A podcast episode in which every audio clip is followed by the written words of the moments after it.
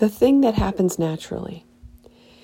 Writing in the morning is like needing to be close enough to the bathroom once you've had your first cup of coffee. You know a trip is inevitable and could be urgent if you put it off. Such is this po- poetry.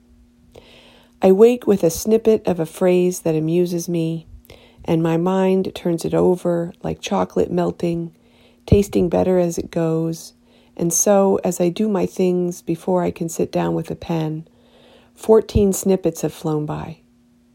And then it can be like a dream where after too long those wisps start to fade.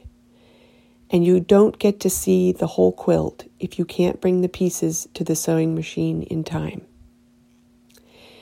And in that unfortunate circumstance, you end up with shit on your hands, hopelessly trying to arrange what only God can see and knowing your small mind's handiwork will look like a third grader's in comparison.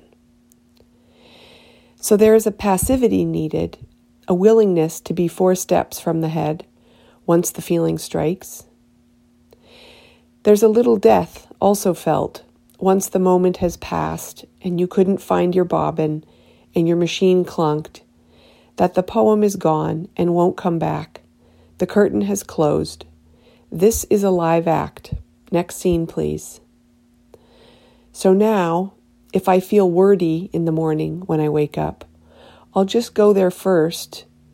I'll just go sit there first and try and just see what happens. Funny that there's a whole choreography you have to learn to allow the thing that happens naturally without trying to happen. This is if you don't have constipation or intussusception or paralytic ileus or a stricture.